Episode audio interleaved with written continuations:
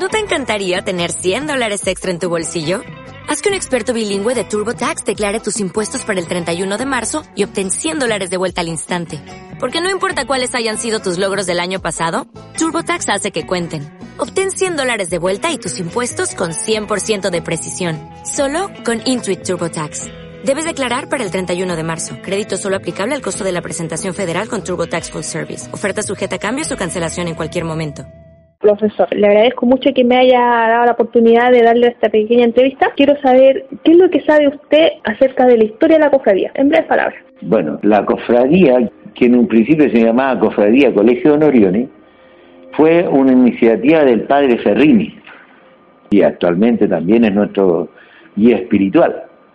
Y eso ocurrió en el año 87. Y en el año 87 a la señorita Silvia López se le encargó la misión de que crear un baile religioso dentro del carácter de un taller y se le envió a Bolivia, a Oruro, para que ella viera los grandes bailes y después se plasmara en una idea acá en Quintero. Ella vino, volvió a Quintero y plasmó y armó una cofradía. Y así aparece el porte estandarte, que lleva el estandarte que representa al baile, que lo lleva a cualquiera persona que se sienta que quiere hacer una promesa.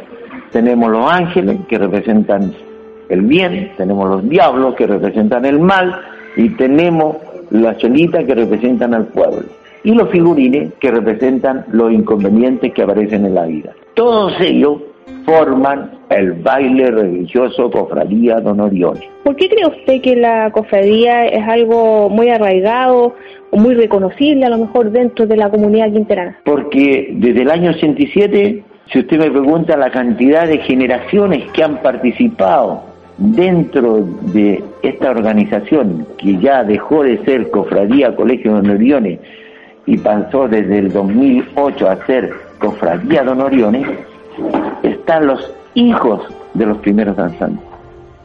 Es decir, hay familias que por años han pertenecido al baile. Entonces, ¿qué pasa? De que ya no lo tomaron como una actividad de colegio, sino pasa más allá, porque no solo hay en, nuestro baile, hay jóvenes del colegio Ione, hay jóvenes de los colegios eh, aledaños, Liceo, Alonso Quintero, Inglés, eh, Santa Filomena, de, Ventana, de, de Viña, de La Ligua, de Puyuncaví. O sea, Quintero ha logrado formar una organización comunitaria de carácter funcional, pero que agrupa una gran cantidad de jóvenes en torno a un objetivo común que es la danza y la música como sentido religioso. ¿Quién ha estado a cargo de la cofradía del colegio? Tuvimos en primera instancia la señorita Silvia López y partió con, con una gran ayuda de dos profesores. La señorita Adriana Faunde, en la diseño de los trajes, y el profesor Carlos Ginel, que le ayudó en la banda. Y ellos fueron los iniciadores en el año 87. Pero por ahí, por el 2000, la señorita Silvia tuvo unos problemas de salud y lo tomó una ex integrante muy identificada con el baile que se llama Carla Bea, ex alumna del colegio, y ella intentó tomar el baile, pero como ex alumna que participaba externamente, no, no logró y se hizo un cierre el 2003, donde se citó a todos los danzantes para dar por cerrado el ciclo y el baile se terminaba. Y ahí ocurrió lo que se llama, don Oriol le dice, la divina providencia. A mí me tocó poner el sonido en el gimnasio y como era fumador, no podía fumar dentro del colegio, me fui a fumar afuera del colegio. Y en la despedida llegó una niña que se llama Violeta Zamora Fischer y llegó llorando, chiquitita. Yo le pregunto, ¿por qué lloras? Es que el baile se termina y salió llorando. Y yo le dije, ¿Y por qué se termina? Porque nadie quiere hacerse cargo. Y yo le dije a ella, yo me acuerdo, 2003. Y desde el 2003 a la fecha, yo estoy a cargo. Y partí con seis personas. Y ahora tengo inscrito en lista, no sé, no le puedo dar un número exacto, pero a veces hemos llenado buses, no sé, 90 pues, personas. Cuénteme, ¿qué es lo que es la promesa? Uno cuando ingresa al baile lo puede hacer por cuatro motivos. Yo puedo entrar al baile y decir, voy a entrar por un favor concedido. Por ejemplo, yo dije, Diosito, por favor, que mi mamá sane, que estoy bien. Y resulta que le fue bien, y ella viene, y se le cumplió la promesa, y dijo, voy a bailar y voy a tocar para que me vaya bien. O sea, en agradecimiento. Es lo mismo cuando está usted va al Cerro La Cruz y ve una plaquita y dice, gracias por favor concedido. Eso mismo, en vez de poner esa placa, póngase a bailar, a tocar, a hallar el estandarte o a acompañar. Eso es una parte. Segundo, por pedir. Yo pido para que me vaya bien, porque a lo mejor en mi familia hay problemas, porque no tienen trabajo. Yo pido y a cambio de eso ingreso al baile. Segundo motivo. Tercer motivo. Resulta que yo no voy a misa. Yo no me ando persinando a cada rato. Pero soy cristiano, soy católico. Creo en Dios. Entonces yo entro al baile, danzo, porque ahí dijo el Juan Pablo II, el que danza, el que canta, ora dos veces, y el que baila, ora tres veces. O sea, la papa, entra a bailar y resulta que estoy tengo más derecho que el que va a misa el día domingo, porque yo tengo que tener esfuerzo físico, hay un esfuerzo económico y hay un esfuerzo del tiempo libre. Y el que va a misa va a las 12, termina la misa y vuelve a la casa. Resulta que Don Orioni es un santo. Lo nombraron santo del año 2004. Si usted va a Viña y le pregunta a alguien, ¿usted conoce a San Orioni? No lo conoce nadie. Eh, venden una, una, ¿cómo se llama esta? Que, pulserita donde están todos los santos y no está San Orioni. Usted los 19 Reñaca no puede entrar nadie porque San Expedito lo conocen todos. Y a Don Orione no lo conoce nadie. Entonces, ¿qué pasa? Que yo puedo entrar acá y decir, Don Orione, yo no voy a entrar por los motivos anteriores. Yo voy a entrar para que la gente te conozca. Porque cada vez que amo, cuando entra el baile, ¿quién entra primero? El porte estandarte. Y el porte estandarte dice Orione. Y cuando lo preguntan, ¿y por qué es de él? Porque San Luis Orione es el dueño de este baile. No es Víctor Díaz, no es el colegio, es de Don Orione.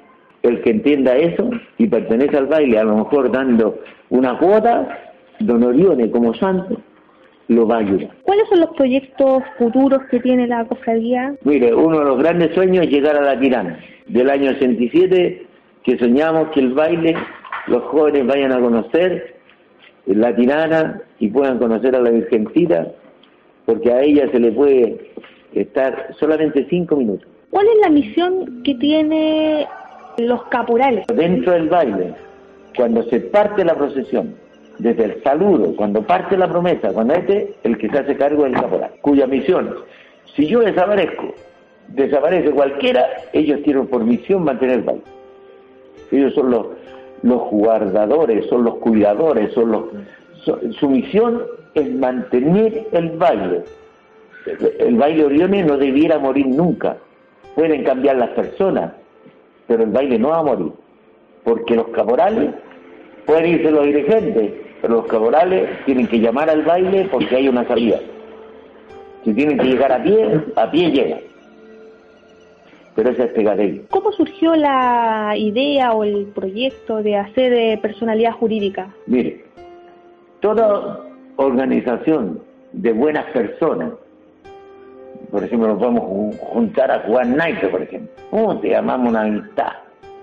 Un grupo de personas que tienen ese, pero si no tienen representatividad legal, nadie les puede dar dinero, nadie les puede donar porque, por ejemplo, yo estaba acá en el baile del 2003 al 2008, cinco años. Dice, vamos a ayudar a la cofradía. ¿A quién le tendrían que haber dado la plata? A Víctor Díaz. Ruth, 6 millones, no sé cuántos. Pero alguien podría decir, ¿y si se puede se gastó la plata? Entonces, para mayor seriedad, para poder tener posición a nivel de comuna, así como lo son los clubes deportivos, como lo son, por ejemplo, la Junta de Vecinos, como lo son las agrupaciones, como Agrari, por ejemplo, o como la Radio Interferencia, que son organizaciones comunitarias, se organizó los, los que no bailan para formar la directiva. Y esa se presentaron, se hicieron un estatuto y se presentaron a la municipalidad para que lo aprobaran y nos dieran a nosotros una personalidad jurídica como cofradía con un RUT aparte. ¿En qué año fue eso? 2008. ¿Los socios eh, que forman parte de la agrupación siguen trabajando hasta la actualidad? Mire, nosotros partimos con 18 socios fundadores.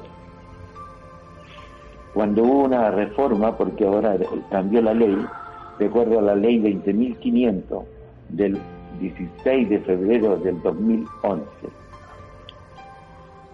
dice que las organizaciones, los directivos van a durar tres años y había que entregar la nómina de socios. Yo le pregunté a todos los socios fundadores si querían pertenecer y todos me dijeron que sí. Éramos 18 y actualmente somos más de 60.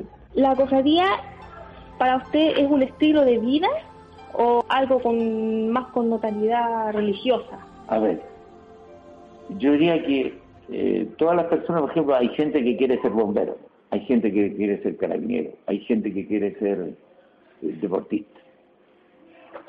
Y hay gente que quiere ser religioso, pero no quiere seguir los estándares normales. Por ejemplo, ir a misa, pertenecer, no sé, eh, a una pastoral, pero se siente cristiano, cree en Dios, en la Virgen.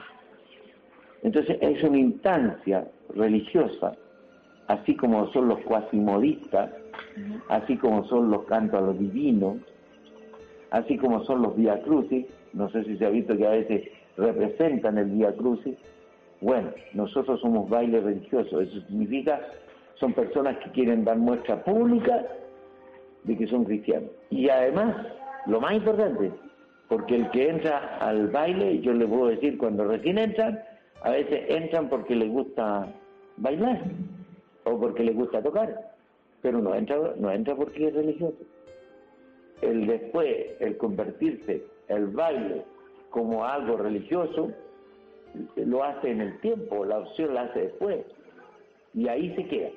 Y el que no, se retira.